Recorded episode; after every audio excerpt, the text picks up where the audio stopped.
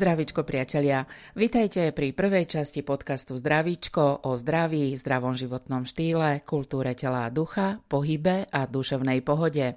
Aj keď nikto z nás nepochybuje, že pohyb je pre naše fyzické a psychické zdravie dôležitý, hýbeme sa málo. Hovoria o tom výsledky nedávneho exkluzívneho prieskumu, ktorého sa na Slovensku zúčastnilo viac ako tisíc opýtaných vo veku 14 až 69 rokov. Ak vychádzame z odporúčaní odborníkov, že by sme mali športovať aspoň 3 až 4 krát do týždňa, minimálne 30 až 40 minút, čísla, ktoré hovoria o tom, že až 60% z nás športuje minimálne raz do týždňa a až 20% ľudí sa zaraďuje do kategórie úplných leňochov, nie sú vôbec uspokojivé. Hýbeme sa dosť? Málo sa hýbeme, väčšinou máme sedavé zamestnania. Myslím si, že by mohlo byť aj viacej. Nie, nie, veľmi sme strpnutí. Ja osobne nemám dosť pohybu v práci, 7-8 hodín. Ako kto?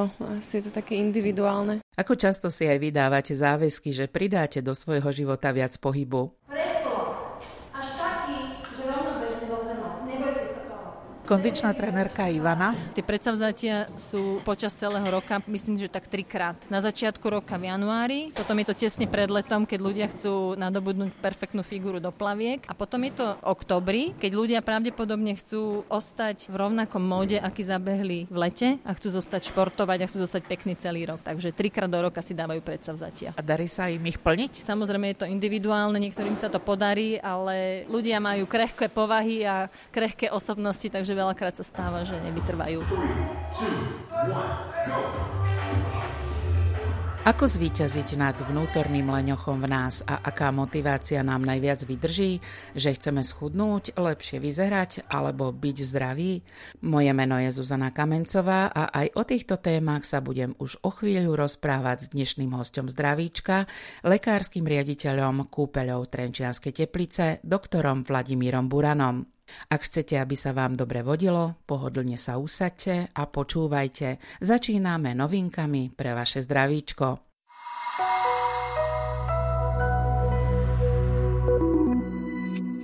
Kvalita životného prostredia a naše zdravie sú ako spojené nádoby. Aj tento rok uverejnila Svetová zdravotnícka organizácia zoznam desiatich najväčších rizík, ktoré ohrozujú svetové zdravie v roku 2019. A je smutné, že okrem vecí, na ktoré nemáme úplne priamy dosah, ako sú napríklad znečistené ovzdušie či klimatická zmena, je sám sebe priamou hrozbou aj človek. Do zoznamu zdravotných rizík VHO tento rok totiž pribudla kontroverzná novinka – odpor ľudí voči dostupným očkovaniam. A tak sa ochorenia, ktoré už takmer zo zemegule vymizli, vracajú plnou silou späť. Stačí len spomenúť celosvetový 30-percentný nárast výskytu vysoko nákazlivých a smrteľne nebezpečných osýpok. Priemerná Európanka sa v zdraví dožije 64 rokov. Priemerný Európan začne mať zdravotné problémy pol roka po svojich 63 narodeninách. Ak sa chceme na Slovensku vyrovnať našim európskym susedom, máme naozaj čo doháňať.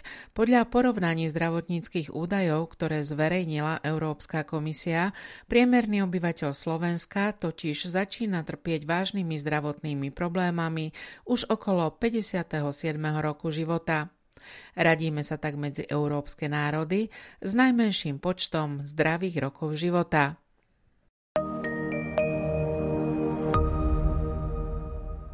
Ak chceme byť zdraví, nemusíme však byť priemerní a okrem zdravého životného štýlu môžeme zdravie a relax hľadať aj v kúpeľoch.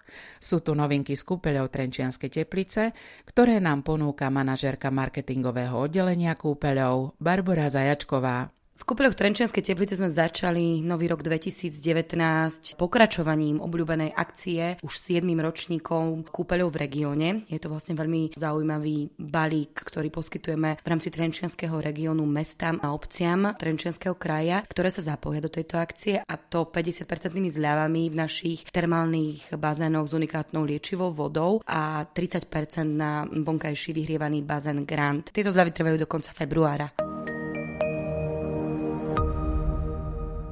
V našich kúpeľoch sme začali nový rok aj e, s opakovanými a veľmi obľúbenými, zvýhodnenými pobytovými balíkmi pre našich stabilných aj nových klientov. Spomeniem napríklad možnosť využiť pobyty s 50% zľavou pre druhú osobu, tzv. spolovičkou za polovičku, ktorá sa týka ubytovacích balíkov Dr. Classic a Dr. Senior.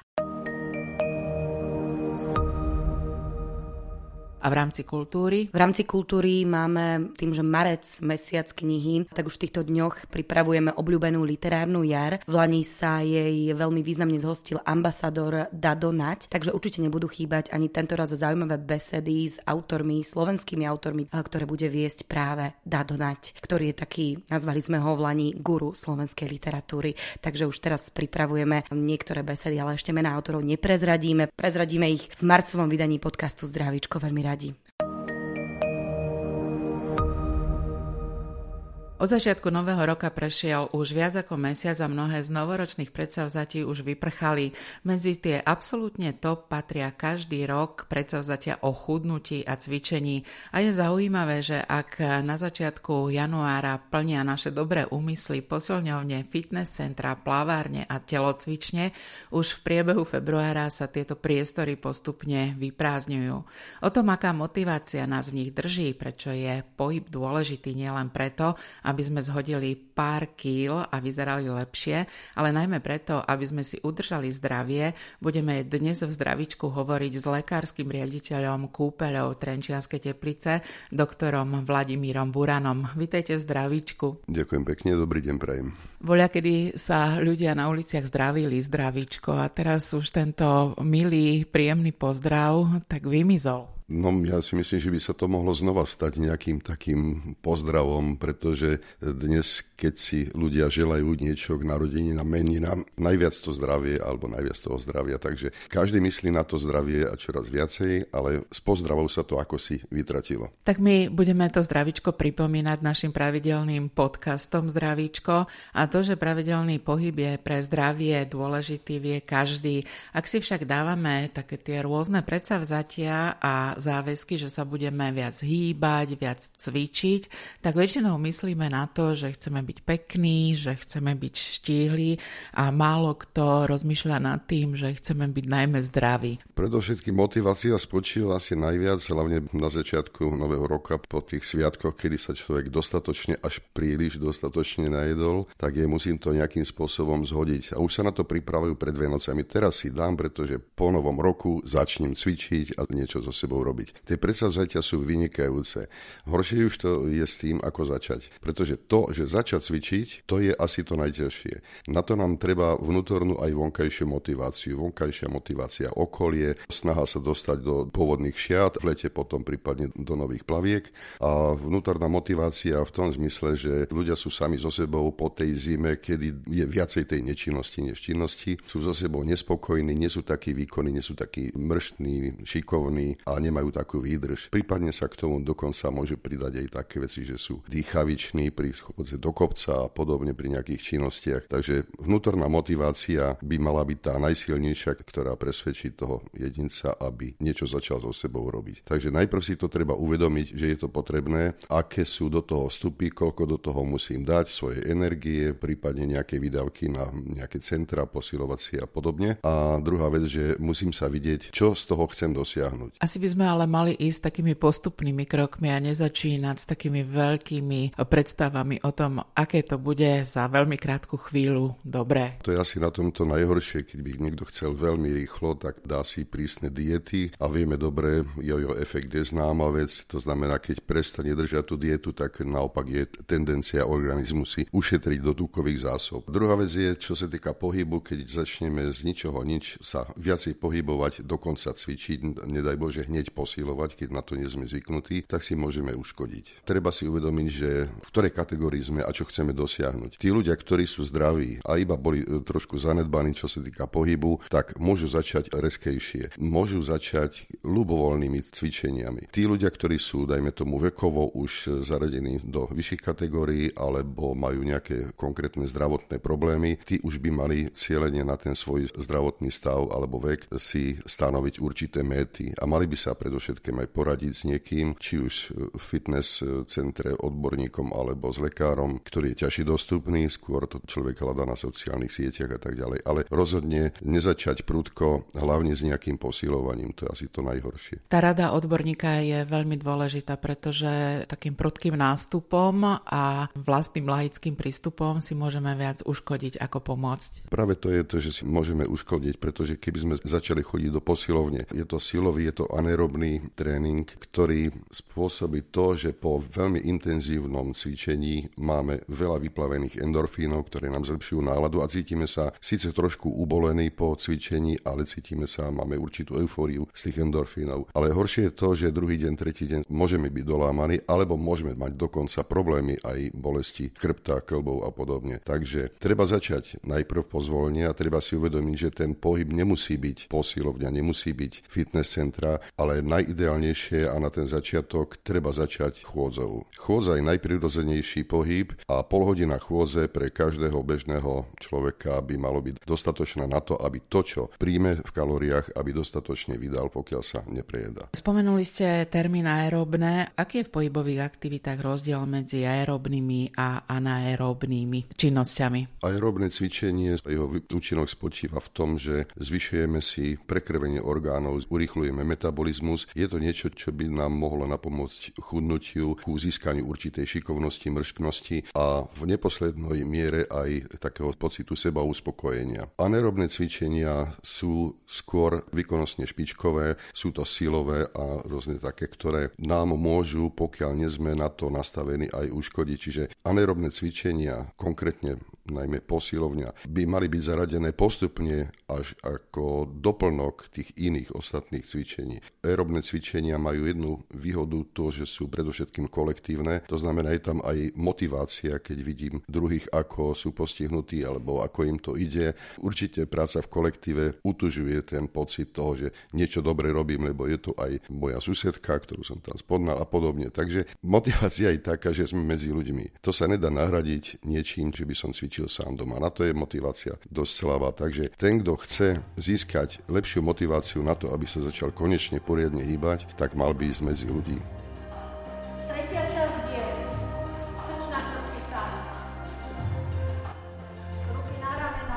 Prečo sa vám lepšie cvičí s ľuďmi ako bez nich? Kvôli motivácii, tak vlastne človeka motivuje, keď aj ostatní cvičia. Som sa bola kedy venovala kolektívnemu športu, hádzanej konkrétne a som zvyknutá na ten kolektív, takže určite rada cvičím v kolektíve, než sama.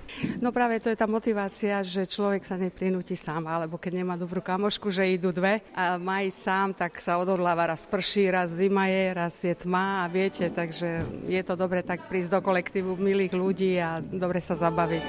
Lebo mám viac motivujú, lebo ma posúvajú ďalej. Keď oni vládzu, tak musíme ja. Prepare and Koľko pohybu vlastne potrebujeme? Pretože si častokrát tak povieme, budeme cvičiť dvakrát do týždňa, niekto si dá až také vysoké ciele, že chce chodiť každý deň do nejakej telocvične, fitness centra alebo posilňovne, ale koľko takého zdravého pohybu potrebujeme, aby sme to aj nepreháňali, ale aby nám to zasa prospievalo. No, dávno sa snažia odborníci, aby povedali, koľkokrát denne cvičiť, ako dlho cvičiť, koľkokrát týždeň, mesačne a podobne sú na to určité štúdie, ktoré nemusíme brať ako dogmu. V Amerike teraz platí taký úzus, že človek by mal cvičiť 21 minút denne. Ako na to prišli, neviem, ale proste je to ich názor. Ja som presvedčený o tom, že nie je dôležité si stanoviť hneď méty, že budem cvičiť pol hodinu denne alebo hodinu denne a trikrát týždenne pôjdem ešte do posilovne. Treba jednoducho začať počúvať hlas svojho tela. To znamená, že budem cvičiť toľko, koľko mi to prináša úžitok. To znamená, budem cvičiť 15 15 minút a potom budem z toho nevreli unavený, tak nebudem sa síliť do toho. Musí to byť príjemné. To znamená, ten začiatok môže byť v kratšej dobe, môže to byť ranná krátka rozcvička, ako bolo kedysi dávno zvykom. Najsi časť na pohyb aj v prírode,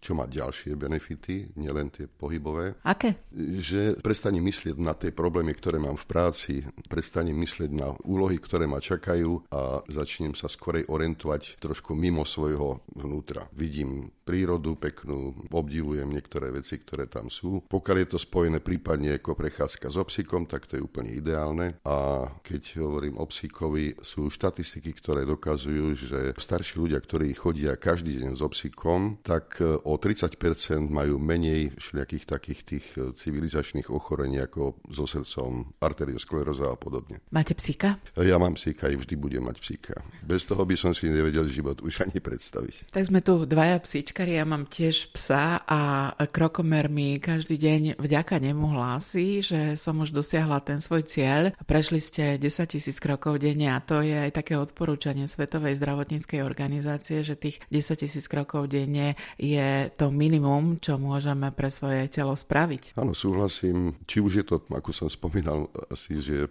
pol hodinka denne by mohla stačiť, ale môžeme si to odkrokovať. Je to zase niečo, čo ľudia si radi merajú. Svoje výkony. Už aj kvôli tomu, že je tam tiež taká motivácia, že včera som prešiel bez zadýchania 50 tisíc krokov, druhý deň prejdem trošku viacej a potom, keď vidím, že sa mi ten zdravotný stav zlepšuje, alebo teda moja výkonnosť, tak zase ma to podnecuje k tomu, aby som trošku pridal a potom postupne sa možno pridá aj ten pocit, že zaradiť tam aj nejaké športové aktivity, nielen teda tej prechádzky. Používanie fitness technológií, e, napríklad hodinky, ktoré nám dokážu merať pri športových aktivitách EKG alebo rôzne iné technológie, patrí medzi také nové fitness trendy aj pre rok 2019. Ľudia naozaj pri športovaní radi kontrolujú, čo sa s ich telom deje.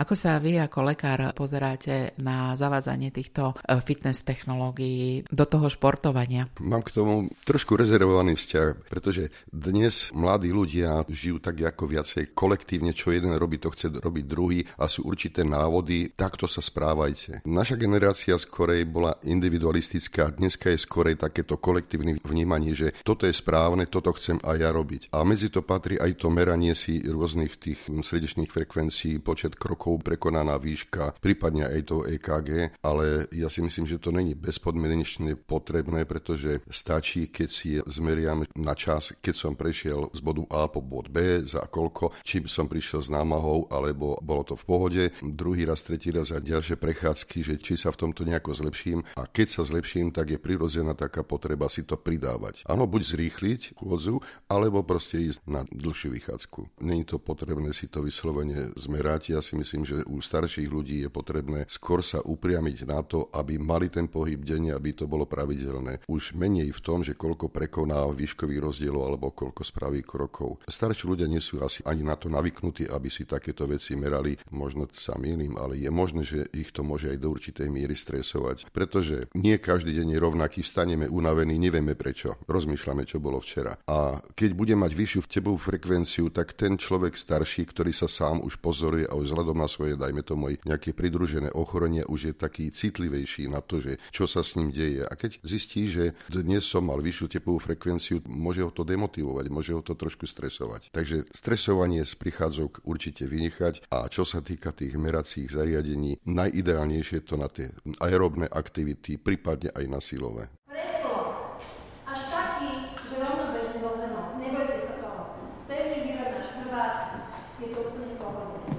Človek, ktorý chce so sebou niečo urobiť, by si mal v prvom rade vymyslieť taký pohyb, ktorý by ho naplňal, ktorý by ho bavil. Keď niekoho baví bicykel, tak samozrejme nepôjde do telocvične na hromadné cvičenie so ženami. Keď e, ženu baví tanec, baví ju hudba, tak si vybere v tom hromadnom cvičení také cvičenie, ktoré ju zaujme. Inštruktorka Darina z Darifit klubu. Cvičia sa rôzne druhy pohybových aktivít od posilovne s, s svojím osobným trénerom, cez hromadné cvičenie, tam je zumba, aerobik, bodyforming, zdravý chrbát, yoga, pilates. Cvičí sa s tyčami, s fidloptami, cvičí sa s overballmi. Treba sa tam ísť pozrieť, možno, že vás to zaujme.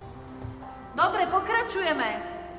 Do sveta pohybových aktivít, do fitness sveta prichádzajú stále nové trendy, stále nové druhy cvičení a my si často nevieme vybrať. Vidíme, že začali behať naši susedia, naši kamaráti, začneme behať aj my.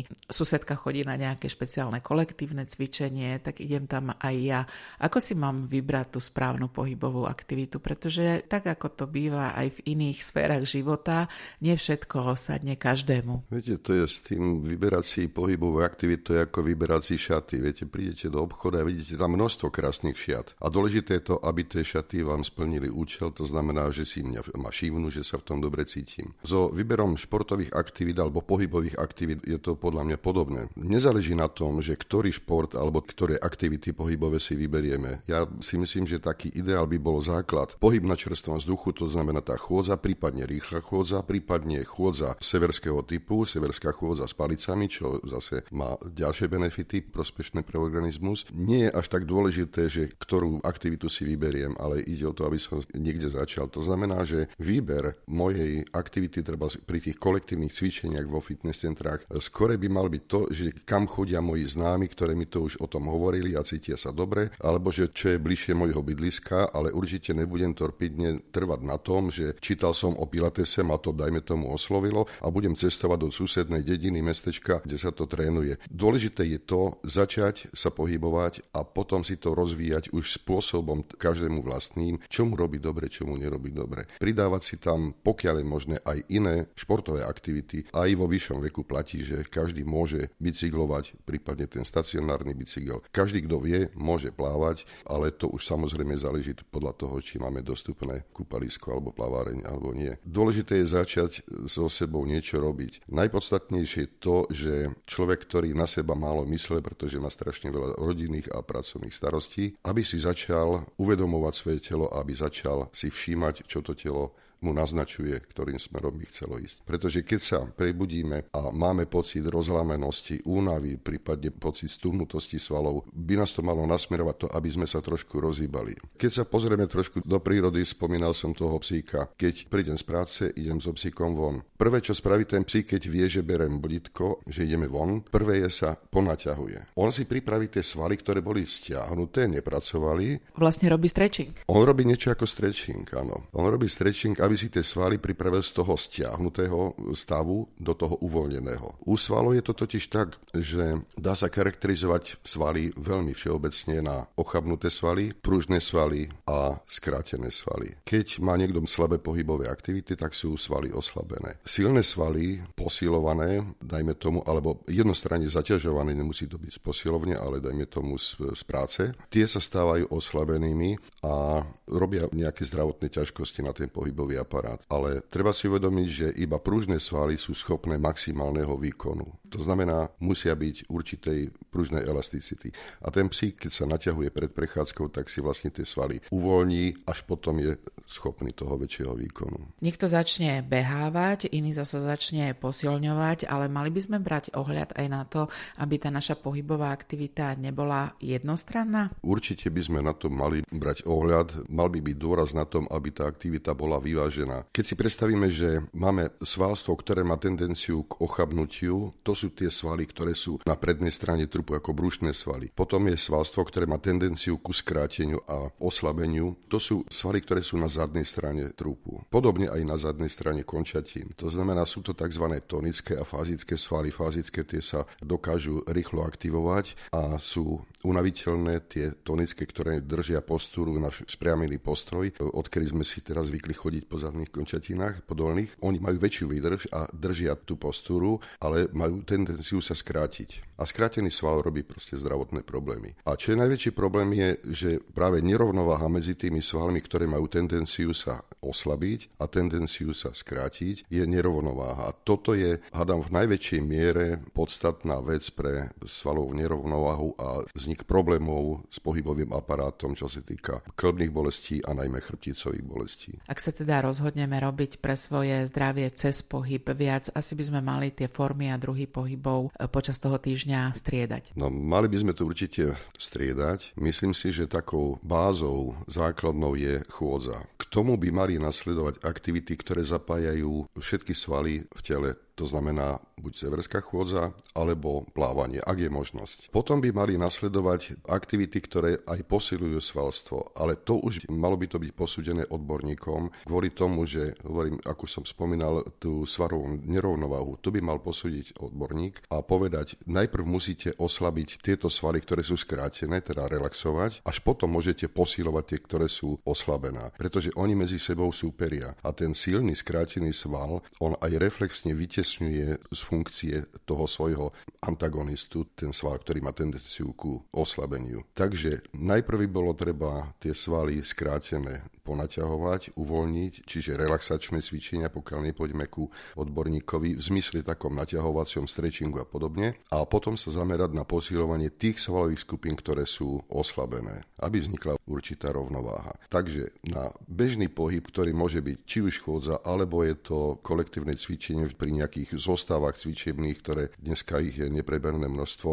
A k tomu ešte zaradiť nejaké to posilovanie tých partí, ktoré potrebujeme posíliť. Pohyb je jednoznačne liekom. Aké benefity nám dokáže pravidelný pohyb priniesť pre naše zdravie, keby sme si mali na záver dnešného zdravička tak zhrnúť, o čom všetko sme sa zhovárali? Pohyb je jednoznačne liekom. Ide o to, že ten pohyb potrebujeme na udržanie svojich aktivít, ale potrebujeme ako prevenciu pred nejakými ochoreniami pohybového aparátu alebo aj iných orgánov. A v neposlednom rade platí to, že pohyb nám napomáha pomáha nielen tej fyzickej, ale aj psychickej kondícii. Zo skúseností jednoznačne viem, že tí ľudia, ktorí začali cvičiť, oni prichádzajú treba už so zdravotnými ťažkosťami. Pomáha im to z tých zdravotných ťažkostí pohybového aparátu sa dostať a potom už oni si nevedia predstaviť bez toho cvičenia. Oni keď necvičia, tak sa cítia nedobre. Čiže ide aj o ten pocit sám so sebou byť spokojný. Čiže hrá tam zložku aj